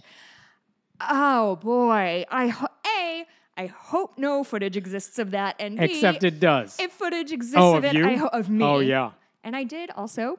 Fun fact: sing the national anthem that year. Hey, FFRF also pointed out, more problematic, that participating schools used classroom time, obviously, to prepare for these events. Sure. And that, quote, teachers who raised, raised objections to participating in Hope of America were told that they did not have a choice in the matter. Hope of America, yeah, not hope for Correct. America. Hope of America. And even if student participation was technically optional, Uh, because you have to like sign a permission slip to go, there's at least one allegation that a teacher pressured parents to make their kids join, and all the students had to learn all the songs, the Christian songs, whether or not they were taking part in this. See also that creep from fucking Texas. Like people use their weight to influence people. Yeah. So anyway, like And not just the weight of his giant head. I don't know if anything will happen. They sent a letter. This is not a lawsuit, but I this idea that promoting blind faith nationalism mixed with Jesus, I mean, it's just a horrible idea, not just because it's illegal, but because even if you remove the Jesus element, this is still a horrible idea. Like yeah, oh, I know a lot of people do it, and I but you're right. Like besides the cultural appropriation, besides the let's all cheer for America no matter what, America's and number one. yeah, just um, ev- nothing is wrong, and don't let anyone tell you anything we've ever done is wrong. Like that mentality Yeah, it's doesn't help. Jingoism is not great. Uh, I have an important question for you. Uh, and this is genuinely something I have thought about for a long time. In fact, like maybe 15 years ago or like 10 years ago, I think I emailed uh, Seth, um, Thinking Atheist. What's Yeah? Seth Andrews. Seth Andrews, because I didn't, I couldn't decide what I thought about it, and I want to know what you think. I grew up singing, which I talk about a lot. When I was in high school, choir was a lo- and and my my choir director mr goad was himself christian and Mm-hmm. also we did a lot of christian choral music but Yeah. a lot of it was like classical songs. well yeah i mean like basically anything from before 1950 is about god right Yeah, like yeah. it sort of limits your your shit but we would also do a christmas celebration every year Yeah. and and I've s- I, have thought about it a lot, and I genuinely don't know what to think because in hindsight, like I know these days a lot of high schools will do traditional Christmas songs, but they will mix in Yeah. other faith music. Oh my god! Um, I just remembered every four, we used to do the Hallelujah chorus every year, Mm-hmm. and every four years we did like the reggae version Oh, or God. the like soul version. It's like Someone has video. Hallelujah. Oh God, It, like I'm disturbed and I want to be right very here. clear how deeply white. I mean, we weren't 100% white, but we were definitely in the like 75% white range. And You put them over the top. most, of the brown people were Indian. So, so yeah, I think nowadays. I mean, there's nothing illegal about. Oh no, no. No. Yeah, and I think they're just more sensitive to it now. And like Yeah. most of the better high schools with better choral programs will say, like, yeah, we are going to do traditional Christmas stuff, but we're also going to do other cultural stuff because you want them mixed. I'd be curious. I know we have um, musicians and singers and stuff like that. I'd be curious if anybody is a, a choir teacher and how they Hmm. approach that. I, I'd be very, very curious about that. I'm going to jump to a very interesting article uh, that was published this week by NBC News. Here's the backstory here. In 2021, just to set the scene here, there's a Christian nationalist preacher. His name is Andrew Wommack. And there's video of him telling his political group, like affiliated with his ministry, it's called Truth and Liberty Coalition, that he basically said, you know, we're in the city of Woodland Park, Colorado. And he said, I'm paraphrasing, like with all the conservatives and with our congregation here, quote, we ought to take over Woodland Park. Like we have basically saying we have enough people here that we could Oh, they're take doing the thing that they're afraid Muslims are doing? Uh-huh. He said, We have enough people here in this school, at his Bible school, that we could elect anybody we want. We could take over this place. Now, unrelated to that, because Andrew Wommack doesn't come up in this piece, but that's the idea of like these people a couple years ago were thinking, we, we could make some noise in this community. Um, the reporter here is Tyler Kingkade. He works for NBC News, and he just published this, I thought, shocking article of that he followed what's been going on in one school district for the past several months.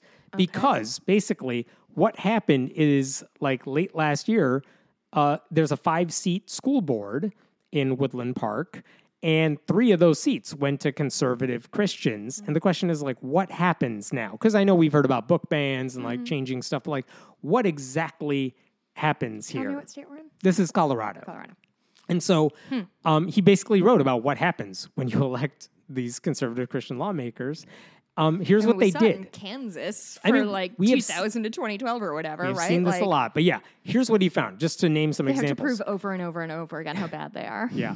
They adopted a small c, like conservative social studies curriculum. It's called American Birthright. Oh, yeah. Yeah, yeah. It Ooh, that basically made me uncomfortable. focuses on. American exceptionalism, like the Utah Assembly. It whitewashes our nation's ugly history. It mm-hmm. says the federal government shouldn't have any authority over public schools. Sure. It, It- says it- I'm sorry, in the textbooks? in their curriculum. And it says teachers should not be teaching about current events and media literacy because, like, no, no, just teach about the founders and stuff like that. Telling kids to vote, they say, amounts to a form of activism. Like being civically responsible amounts to activism. By the way, Kingkade noted this American Birthright includes Bill Clinton's impeachment, but not Donald Trump's. Just to give you an idea Get the fuck out. how really? their curriculum but wait, works. when were they printed? oh, like It- this was a. recently enough. Wow. So, by the way, the program, the Colorado like state board Nixon, I wonder? Or did The they just state- sort of forget? The State Board of Education has already literally called out this curriculum, said it's unfit for students. Huh. They rejected it as extreme. They said if any school district adopts this program, it would have, quote, damaging and lasting effects on the civic knowledge of students and their capacity to engage in civic reasoning and deliberation. Whoa. And that is this conservative not- school district was like, bring it on. So there's one problem. Whoa. Then we move on. The school board president, one of the conservatives, he starts board meetings with Christian prayers. May the. Lord bless us and keep us, yada, yada, yada. Um, according to Colorado Public Radio, he has used his official board email address to proselytize, invite fellow board members to join his church, and accept Jesus as their savior. Oh, by the way. Do you think it's form letters, or do you think he like types up individual discrete emails it has to be copy paste with the, You think the uh, Bible cop- verses and all pasta? that. They the same board Mm. they approved a charter school for their community, which is within their purview. But they did not go through the motions of making sure the public was informed about it beforehand. They like said, like I'm quoting, like They went to a closed session. They did it after the, everyone had left the meeting. They're like, "Are we approving this thing?" Yeah. Okay. Fine. Like they didn't Oh. announce it ahead of time so the public could weigh in, and like there's an ongoing fight over whether they did that correctly. The same board as Jessica runs off to fix Dottie. They imposed a gag order and fired teachers who criticized any of these moves publicly. Wait, it gets worse the newly hired superintendent, who was like a buddy of the conservatives, decided he wasn't going to apply for grants worth up to $1.2 million. And these grants had previously covered the salaries of 15 counselors and social workers. Why didn't the new superintendent want to get that free money and Some apply for the grant? He said he wanted to focus on academics, not emotions.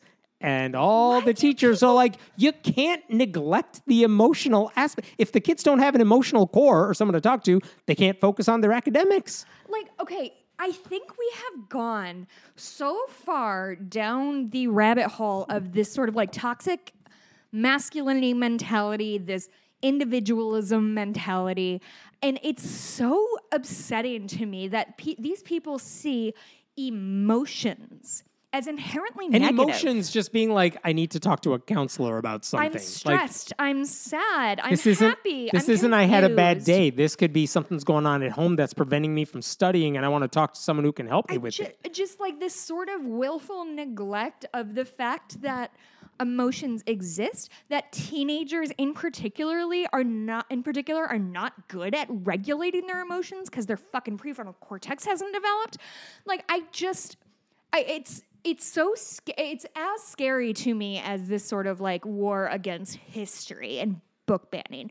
This sort of uh, like masculinization of everything of like emotions are bad we operate only on sound cold logic but they believe that they don't have emotions so anything um, they think they think they got there logically right like they don't admit that like i was mad so i did this it was oh well this needed to be done so i kicked the door the door wouldn't close so i fucking kicked it what else would i do you have emotions anger isn't an emotion Right. like it's just so, like as if emotions are something we can or should repress. What the fuck is wrong with these people? Why are emotions? I'm not bad? done yet. So I'm then- mad. look how much fun having. I'll get mad after I'm done. So, a lot of the school district employees are now heading for the exit, which is the problem. And by the way, they got a raise as if that's going to make them stay, but I just they got an 8% raise. This is the school board saying, "Look, we want to we're doing we're helping you out." And they're still leaving cuz look at who's in charge and what they're doing.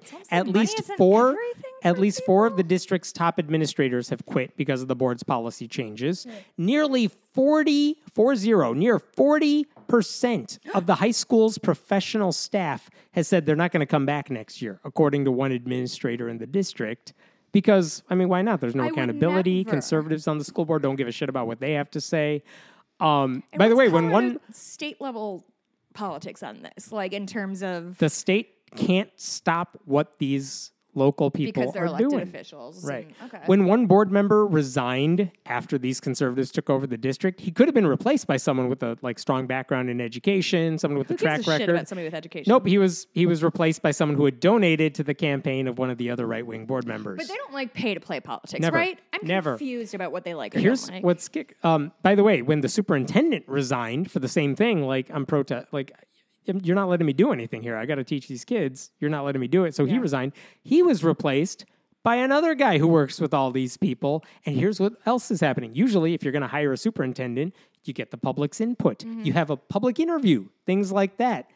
How long was the meeting to discuss his possible uh, new job? yeah. eight minutes. And guess what? It happened in like a closed door setting at the administrative building, like during a school board meeting No or something. access. Tyler Kingkade, the reporter, uh, like local newspapers were trying to get access to the surveillance cameras. Like we want to see that that footage of their little discussion where they hired the new guy. Yeah. And they're in court trying to get it. Somehow Tyler Kingkade got the video anyway. Was there audio? Uh, there's no audio, but they're only Were like they you all could laughing see maniacally? the three board members and then the new superintendent that they're trying to hire just kind of huddled together in an office for a few minutes. Yeah. You could see the evil laughter. No, and then the guy was hired two days later, and that's it. Like, At and this this point- made up job, or this is an This is the job? superintendent. Jesus Christ. And like it's so bad that even out Republicans are complaining about this. This is one guy that they spoke to, that the reporter spoke to. He described himself, I'm quoting, as a staunch Republican and very capitalistic. This is what this guy said about the school board. They clearly are willing to sacrifice the public school and to put students presently in the public school through years of disarray to drive home their ideological beliefs. It's a travesty. Yeah. Another woman uh, who said when the school board adopted that American birthright curriculum, mm-hmm. she said they're trying to push a certain agenda down to these kids. I'm a conservative, but I am not against my kids learning something they disagree with. They're hmm. trying to fix problems that don't exist here. Hmm. Interesting. That like you're pissing off when you those people. give people what they perceive they want, and then they real. you know, I was. Yeah. Think, it kind of reminds. when you give MAGA people what they want, turns out they don't actually know what they want because they haven't actually looked at the issues. I have a new plan to uh, solve Christian nationalism. Go on. Uh, we declare that America is, in fact, a Christian nation. yes. and then we get leaders from the Catholic Church, the Bi- uh, the the Bible Church, the you know just all sorts All of the denominations. Christians, Yeah. evangelicals, Baptists, the ones with the snakes, Yes. and just say, okay, as soon as y'all land on some tenets that we have to live by as a Christian nation, then we will go ahead and do that. And Mm-hmm. Listen, you like, had let me them put them for the rest of the world. You had me put them all in a room with snakes. You know when I say I feel like you don't listen to me when I talk? It's things like Here's anyway. the That's my idea. This is interesting. So the next election, and look, school board elections, no one votes in school board elections. The next elections are in November. Three of the five board seats are going to be up for grabs. A non crazy majority could help undo some of this damage, but that requires enough of these people to be aware of school board elections. And there's a there's got to be a slate of like sensible candidates that everyone agrees these are the sane ones and not the crazy Christian ones. Mm. And we're all just going to vote for sanity. And like, I mean, the Hmm. I had this conversation with somebody who was mad about like Joe Biden being the Democratic nominee for like president. Get and the thing so about many it, better things to be mad about. there are. And my argument to this person, it wasn't even an argument, it's like, you know what I like about Biden?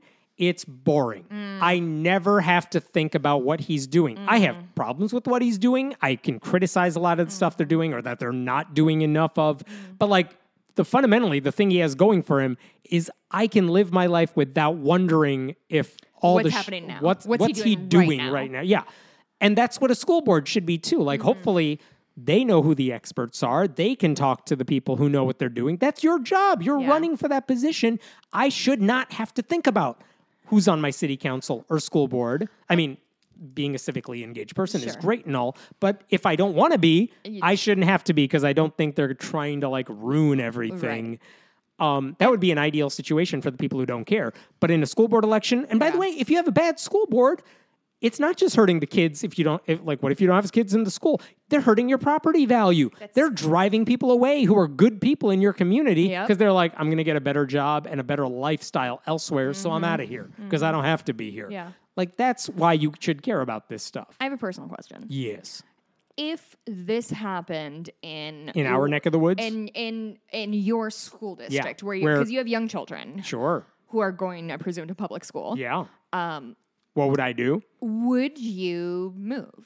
um Or would you find alternate schooling, homeschool, private school, charter school? Like No, I would, stick you- with public schools, but Yeah. like it would take a little while because it would have to be a lot of upheaval to move anywhere else. That's the But thing is but the one thing that I have going for that, if and by the way, there have been some crazies who have run for the school board. Mm-hmm. By and large, like four or five of them like ran for the last one. One of them won, but he's outnumbered. So it's like okay, one crazy one, but there were other people there. Mm-hmm. But it comes down to the idea that like I think there's enough sane people that if the crazies took over, the backlash where I live would be overwhelming. Now, if the crazies won and it looked like they had community support living in this at that right point, then you got to think like, okay, I can see where this is going. Mm-hmm. Can I make up for the damage that they're going to cause by like they're not teaching history? My kid needs to know history. And what's more disruptive, them not learning history or them moving when they're right seven years old like, or whatever? Is there a way for me to give them the knowledge they're not going to get? Yeah. It depends on how bad it gets, but that's what a bad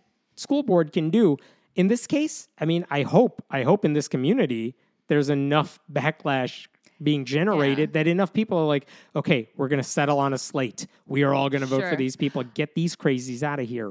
Wh- where in Colorado is it? Is This it like is Woodland Park. I thought is I it wrote like this down. in Where the was boonies? this? Is it like near Denver? Like what are we? T- those are the only two things I know about, about Colorado. Uh, off Like, top of my head, I don't remember. I'm just curious if it's like a small, isolated, like mountain community that sort of adds a lot of interesting layers Right. onto what's going on there versus a place like Naperville that you can move two streets over and you're in a different school district. I guess is sort of what I was trying to drive at. I don't think it's totally in the boonies. No. It is not far from Colorado Springs, which is Very like conservative. very conservative. But um, I mean, it's not far from Colorado Springs, which is evangelical for sure. But I don't know. So would you say? I assume every state that is in the western half of the U.S., everyone's in the boonies. So that's just Yeah, me. I mean, you uh, truly out west, you can actually leave a city and find wilderness, whereas Chicago, Yeah. you have to go mm, 45 miles, and then you see Right. corn. um, I'm going to finish with one last story here because uh, I, this one doesn't have an ending yet. So I'm very curious how this goes. So it turns out there was a candidate in Oregon, in Portland, uh, also running for the Portland Public Schools Board. Big district, obviously, big progressive area, mm-hmm. right? Mm-hmm. And, you know, this is a guy who, I mean, this is a big job. If you're on the school board for a school district this large, and this guy's name is Derek Peterson. And it looked like on paper, this is a guy with a lot, with a long track record that suggests he's a pretty good candidate on paper if you're looking for ways to easily get people on your side. Quick look at his resume. A retired chief deputy for the Multnomah County Sheriff's Office, decades of public service under his belt. He ran for sheriff. Uh, he did not win that race, but he was chief deputy for a long time. He had the endorsements of every current school board member a prominent local Democratic group. He had the support of other black politicians. He is also black. He had the support of a major newspaper and a popular alt State weekly. are we in again? Uh, Oregon. I mean, progressive part of Oregon. Everything still, here, it's pretty white. It is white, but they didn't, didn't matter. Everyone seemed to like this guy, Uh-huh. and it looked like he's running against someone uh, who her name doesn't matter because basically she's also a progressive candidate. Uh-huh. She says, but basically she jumped in because she's just someone. My take on it: she's sitting at home thinking like, "Well, I just don't want the crazies to win Sure. in general, so I'll jump into the school board race." She's a classic friendly atheist podcast listener who wants to be Like, part of local politics. Nothing against her. Yeah. Sh- Good for her your for. Uh-huh. running. But but this guy was going to win. Okay, so now people start digging into who is this guy who's going to be on the school board. This is the Oregonian. Uh, Rolling Stone jumps in and they discover, huh, he has some interesting things about his past that like we haven't discussed enough. I'm quoting from uh, one of these reports. For example, uh, he goes to church, but he's part of it, and he's an, a commissioned apostle in a church. to Jesus? Uh huh. Which is not weird. He's a leader in a church, whatever. But it's a church apostle who's like a regular church? it's like a fancy word for a church leader in a certain type of church. Okay. Okay, that's not a that's not weird by itself. But the church is run by this Christian nationalist preacher Uh-oh. who rejects separation of church and state. He Bing calls it a myth from the pit of hell. Bing bong. Uh, he traveled to DC on January 6th. Bing bong. Interesting. Um, also, if you look, there is uh, it, the church works with like an anti-abortion activist organization, Sure. and he's on their board. Uh oh. Uh-huh, And, and this is- progressive. What does he think? Wait, progressive wait for it. So the the church, the ministry, this Mm. anti-abortion ministry, pledges we always vote pro-life and we will defend the sacred covenant of marriage between a man and a woman. so we're not Oh, just we're anti-abortion; we're homophobic too. too. Oh, So those go hand in So hand, though. basically, the reporters, marriage, horse and courage. the reporters go to Peterson and they're like, I mean, you didn't like deny, like you didn't say any of this stuff. You're not running on any of this stuff, but also. This is weird, isn't it? Yeah. That you're like part of this Christian nationalist church and like Do you know you're what they believe anti-abortion. Like, and so and you're progressive and you're Here's what he said. He said, Well, I am a member of this church that is connected to a group, a Pentecostal denomination called the New Apostolic Reformation. Mm-hmm. Uh, that denomination is the sort that, like, we speak in tongues, we perform miracles, sure, and sure. we These- think this- that's messed people? up. But, like, he says, Yeah, I mean, I'm a member of that church, Yeah. and that church is part of a larger denomination. And the guy you're talking about, Mm. the, the January 6th dude, the guy who's the leader, he runs like the whole shebang But like that's not what he experiences So day to day. This is so the like Pope, and this is the a Pope, and I work at a local Catholic church, and my church is fine. Okay. Like, I, I don't really have any interaction with that dude. That's his excuse for that. They were like, Well, are you an apostle? He's like, I am an apostle at this church, but like he said, that's a title of respect more than anything. It's not a formal position. I don't really do anything like to do Is it that. on his business cards? I mean, I'd put it on my business cards immediately. uh, he so there was an interview he gave. He was speaking at another church, just as a leader in the community, right? And there they asked him like, "Oh, hey, are are you an apostle? Is that right? Do I have that right?" And he said, "Well, I am officially commissioned as like a marketplace apostle. Like I'm just a run of the mill guy who has this fancy title." As opposed words to that they know what they mean, but when I hear them, it's right. word salad. It's all gibberish to us. But like he was saying, I'm not an ordained minister, but I have a fancy title in my church. Sure, but it's, not like anything. An honorary doctorate. Yeah, yeah. So like that was interesting but weird. But he's like, it's not really. Don't connect me with that guy's politics because they're not my politics. So that's one thing. What about being on the board of this anti-abortion group? He says, I didn't know I was on their board. yeah. But the thing is, like, I looked at the list of board members, and they include some names I am familiar with because I write about this stuff and I've followed this stuff. Like Bill Johnson, who is part of Bethel Church, which is like the, they run Hogwarts and like they teach you how to do miracles in church, and like glitter falls from the sky. It's weird. Oh, we talked about We talked about that. There's a guy named Samuel Rodriguez who's like the Latino evangelical who's for Trump. Uh, Eric Metaxas, who is like a Christian nationalist who's like very close to Trump. Cindy Jacobs, who says like I perform miracles and direct storms. Did the microphone pick up how loud Dottie's head just hit the floor? Uh, Jim Garlow, Lance Wallnau. Like if you're in any group that includes all those people, Can't believe you know who you those have are. taken a wrong turn in your life. But here, here he's saying He's there was a list it. of Christian nationalists, and then Derek, and Derek's like, I didn't know how I got there. I didn't. I Is he plain dumb or well, he Are says they up to he something says he was added to that list without his permission, and which doesn't sound wrong to me? Like, oh, a black guy, we gotta get him on our list. I mean, it's not outside the scope of things. And like this has been public for like three years. He said, he said this to the reporters that he was at a church event when he heard about this organization uh, and they were talking about how amazing it was, but he heard what their beliefs were too.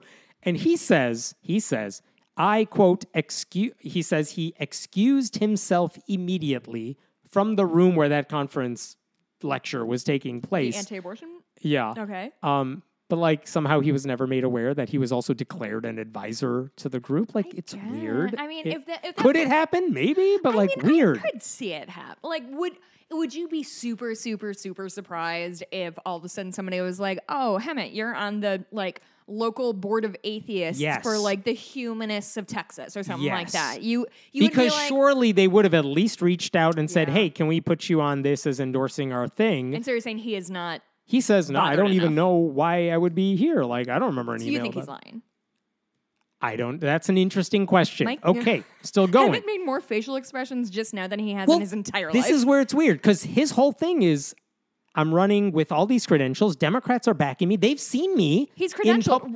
I have all these credentials in the public space. right. None of these people have had any concerns about any of the things we are bringing up here. Has he put like forward has any he been a- policies that reflect no, that? quote there's unquote, no evidence. He has used his. I mean, he was working for the sheriff's office uh, in yeah, these I mean, public spaces. Like, ACAB, what do you want me to do?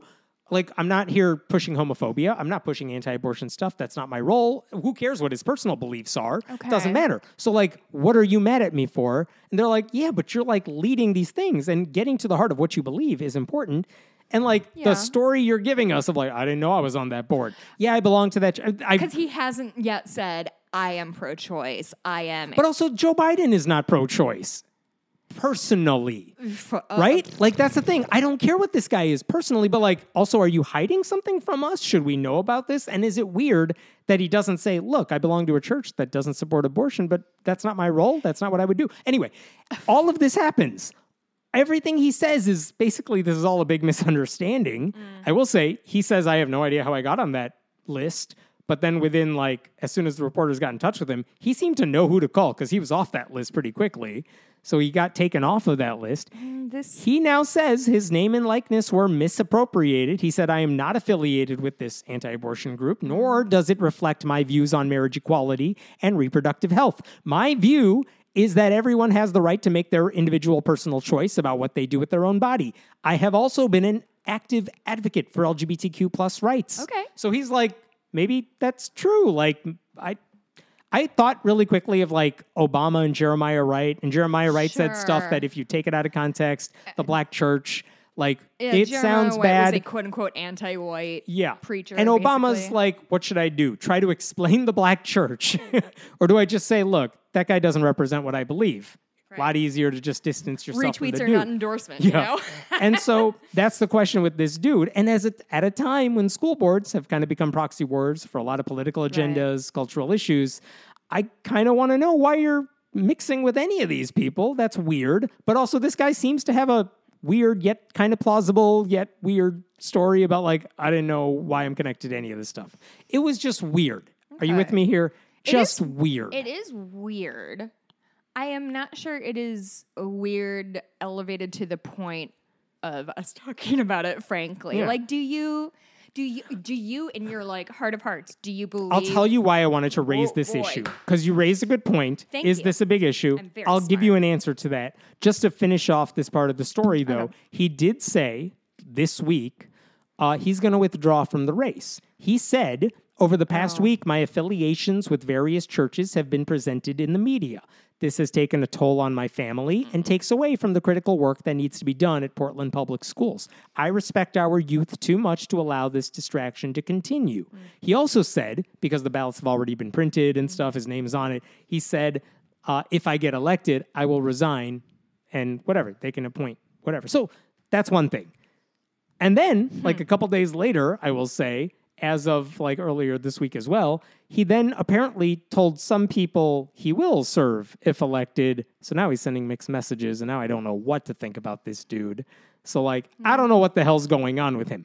But the reason I wanted to bring this up, and the reason I think this like is he's a human worth person talking in a pretty about, complicated situation. I think the big takeaway from this story is like people can and should be questioned and held responsible for beliefs espoused by their churches. At the very least, you don't have to say, I agree with everything my church teaches, mm-hmm. but I think that's fair questions. I think that's a fair line of questioning to say, your church, the guy who runs your church, says this, does this. Are you in agreement with that stuff? We have to make it complicated for you Yeah. to say all this stuff. Like, we got to make Joe Biden say, well, what do you think about abortion Right. rights? Because we know what the Catholic Church says about it. And you know what? If you're running for public office, your beliefs on those religious issues should be fair game to be questioned. Like, and if you don't like it, get out of that church and make it not an issue anymore. Right. But I think those are fair questions to ask because I think it's, I want to know what this guy thinks about abortion rights and LGBTQ rights because kids, he wants to be in charge of children and he has the power to decide sex ed and how we teach history and things like that. And now there's a different question. I know you are raising your hand. I'm not at you yet. I'm still talking. Okay. So That's why I'm raising my hand. I'm I know. polite. There's Famously polite. I never interrupt. Three other people ahead of you in line. So, if you are going to say you're in charge of leading kids, I think these are all fair questions. Yeah. I think the fact that he's giving these answers, and we could, you can have your thoughts on whether you think those are human foibles, like those are weird explanations, but maybe they make sense to you, or like these affiliations. sound disingenuous Yeah, to me. maybe they don't. Because I feel like if he was lying, it would be a better story than I don't fucking know. Yeah, sure.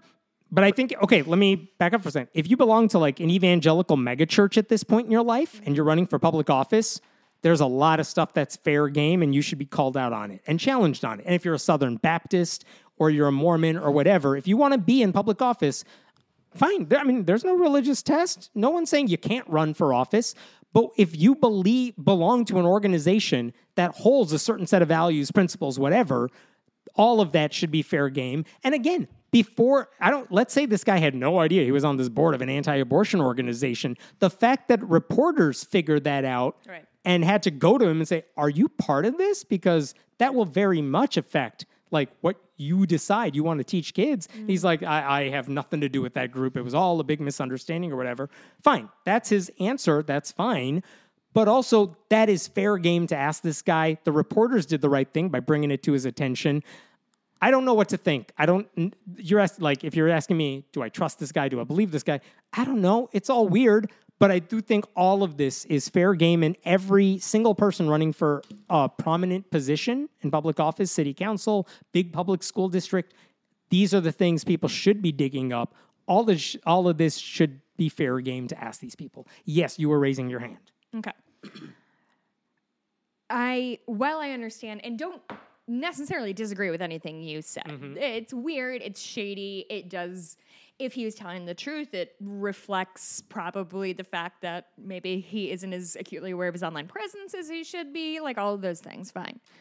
But And imagine he's running for public office. How do you not have? like you'd think your staff would Google you. How did you not Google you? Yeah. Um, but I guess here is my pushback on that is that and I want to be very clear. Somebody who is like affiliated with a group that is violently, you know, anti-choice and, and anti-queer rights and all of that stuff, of course, of course I do not want that person in public office.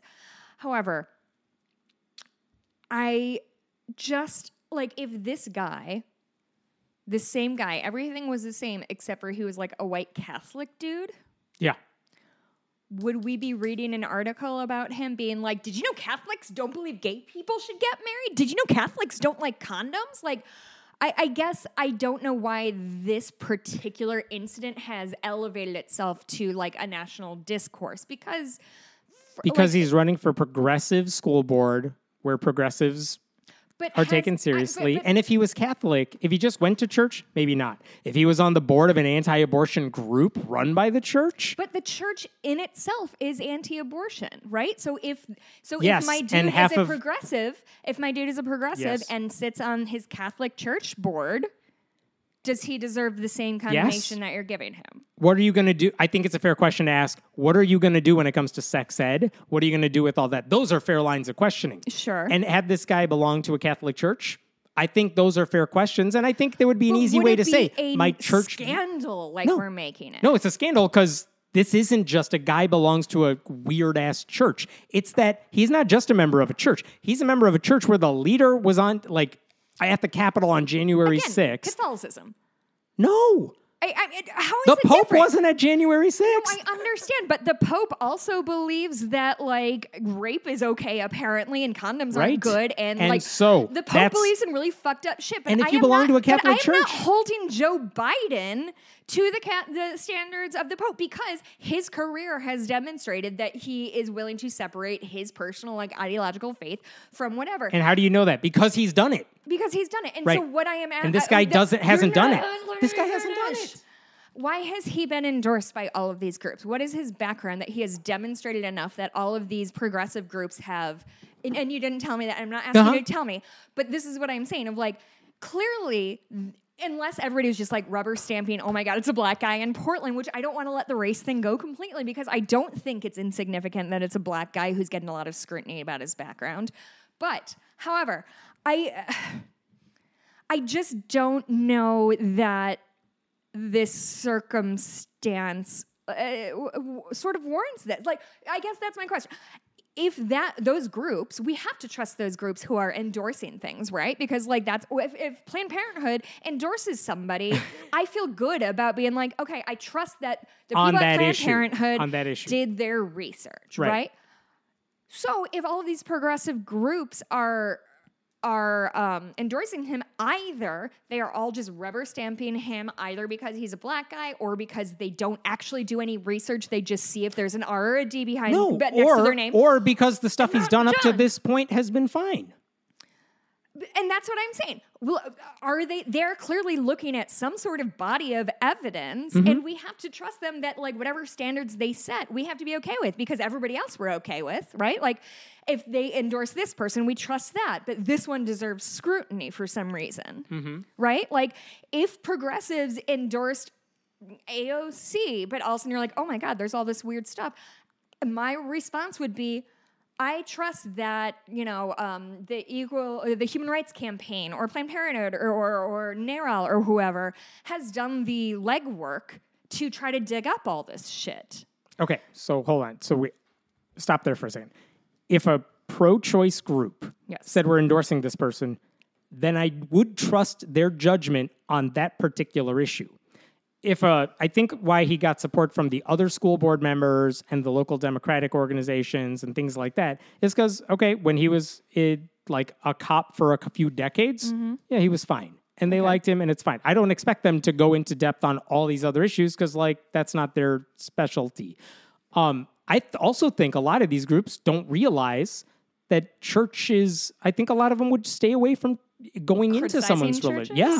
And they would be afraid of looking into that because why does that matter? Let's just look at what he's done in public. But does that mean we have to like put down all recommendations from No, no, no. every like local group? No, I like they're those just things. a bunch of like hayseeds who don't know what they're talking this about. This boils down to a couple of It things. One is that a two reporters separately, at, like that did the legwork for this, said, "Hey, no one seems to have made the connection that the church you belong to is Mm. led by this conspiracy theorist, Mm-hmm. and isn't that fucked up? And also, you're on the board of an organization that hurts women, Yeah. isn't that fucked up? Right. And no one else seems to have even mentioned it. Right. It's not like they said, "Hey, we heard about this, but we looked into it, and he's fine." No one's done that. So then they brought it to his attention, and his responses were, Well, I have nothing to do with that guy. Mm-hmm. All right. And I didn't even know about this group that I'm a board member on, which is like, okay, fine, but those are weird answers. I don't care if you're black or not. Like, those are bad answers. And like, can't you just tell, how did you end up on this stuff? Well, what do you believe? And guess what? He didn't answer them. And he said, I support LGBTQ rights. Yeah. I support uh, reproductive rights, which is a good answer. And Right. that's fine. right. So good. Bring it to people's attention. He answered eventually the way he should have answered Okay. it. Um, but also, I like the fact Your tone that is this. telling me that you're mad though. I'm mad because I don't think these are unfair questions, and I don't think people should shy away from digging into this stuff when they can. Portland Public Schools is not I some agree, local but I board. also don't think that this like digging is more important than the public works that they have done and like demonstrably done. We we his name is on this list of a thing, and obviously Yeah. I think it's important. Yeah. Right, like anti-choice bullshit is Yeah. terrible. However, I don't think that his assuming uh, taking him at his word, right? Assuming what he Yeah. what that, he, didn't just- know he was on it. He yeah, doesn't he support was, that. Maybe he's in this church and they like Yeah. somebody gave them permission. You can pull anybody from this church and they'll whatever. Um, I guess. I I don't know what like we're the- arguing about anymore. I don't either. Well, I, I'm just confused because to me the church thing feels like a non-issue because I feel like if you pick any five churches at random across the country, one of them is going to have a fucking white nationalist at the head of it. Especially Good. And if it's call like everybody who runs for of- of office out on that. Of course. However, we're not calling everybody who does that out. We are calling the one progressive black guy who's running for for. Student, I would believe that- council, but I uh, would bel- school council. No, school board. School board. I would believe that a lot more if I knew that someone else who was also affiliated with something like that was Mm-hmm. not getting called out. Fair point. That's not what's happening here because, as far as I know, the person he's running against Yeah. has no connection like that. Now, if I found out she did and no one looked into that, Right. we'd be having a different conversation. Yeah. But this guy did. It's there. We know the link is there. He's admitted the link is there. He just had to go on record and say, like, yeah, but I don't actually believe any of that shit. so- then why are you part of this? Char- okay, that's a separate conversation, not school board. But good, bring it up, make him defend it, and make him denounce his own church before you're running for a board that responsible for kids. I agree. I am just trying to take a step back and take a global view. we should hold everyone accountable country. for any church they belong yes, to. however, but if we're starting with the black guy in Portland, it's not a good look. Whatever. Okay. Don't care. Touche. Whatever. I didn't think of whatever. My bad. Are we done? We're done. I have to pee. Um, I have a lot of things for the bonus episode because I've been Yes. writing this whole time. Um, oh, but I'm going to cross a lot of them out because they're boring. Okay. Excellent. Um, we're going to talk about I went to medieval times over the weekend. Um, we're going to talk about I played Marco Polo in a Holiday Inn pool and I laughed so hard I almost drowned. Um, I went to Topgolf for the first time. Um, I want to talk about the Hannah Gadsby news special. I'm Oh, reading another book. It's good. watched- Good oh, you're- times. you're contributing? I You're, know. you're not watching Yellowjackets, are you? Or you're not, No, you're not staying up with it? Okay, then we're not going to talk about that. I do want to talk about um, my students who I've talked about a few times who are homeschooled. They're going to their high school graduation in Pensacola, Florida. Oh. And would you like to hear just a really quick sneak peek? Would you like to hear the dress code for women? Oh God, what? Obviously, sleeves, Burqa. knee length dresses. Here's the big one. Ready? No. Loud patterns. They're wearing robes, my dude. They're wearing fucking robes and they can't wear like a floral dress. I Uh huh. looked at them and their mom for like 20 minutes without blinking because I think I just blacked out. I was so mad. Um, the movie Waiting for Guffman. Oh, drill team. I really want to talk about my drill team. I, my if you don't know what drill riding is, it's basically like I don't know how you're gonna get through horses. this in four and a half minutes. No, it's gonna be great. Um, my my riders did one um, on Friday. It was such hard work, and I'm really proud of them. And I'm, I'm gonna post the video on our Facebook page. Uh, go to patreon.com slash friendly atheist podcast to support this show. Uh, you can write us at uh, friendly atheist podcast at gmail.com. And Oh wait, can I do a joke that I uh, wrote but then didn't get a chance to say? go on? So you know how dudes in the early aughts watched Fight Club and got the wrong lesson from it? Okay. I think my dude Bryan from Texas watched House of Cards and he was like, "Oh, good. Okay, if I do everything that Kevin Spacey does in House of Cards, I will eventually be president." Is that what happens? I don't know. I stopped watching. Not entirely wrong. Was that a good uh, joke to stop the podcast for? No. You can find me on Twitter. I am at Jess Bluemke. Uh, Hemant, where can we Uh, find Hemant you? Mehta on Twitter. You can always leave us a nope. Don't we're we're not done yet. You can always leave us a review. Here's the latest one: an inquiry into the more morality of religion. Oh, good, it's a new one. Um, this is from WWLD underscore DMS. Five stars. I love this podcast.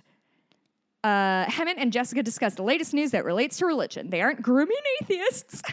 God, what? grooming atheists. Oh. We need to ban grooming, Mhm. except for horses. Mm-hmm. Uh, they aren't grooming atheists and almost never bother trying to debunk religious dogma. True. The news stories they cover speak volumes about how little morality matters to a religious extremist. This podcast is my weekly reminder of why I'm happy to be an atheist. Oh, this is nice. Hemant and Jessica are profoundly committed to social justice for all of us, including the religious. I'm better informed about religious issues and have more insight into how those issues affect our society because I listen every week. This is a very Aw, good review. thank you. This is all of the things I want people to get out of our podcast. Yay. That so infrequently happens. Usually it's like just bad boo. Talk to you next week. We'll uh, We're gonna have an early- earlier episode early next week, next and then. I'm going off the grid for life. All right, see you all soon. Bye.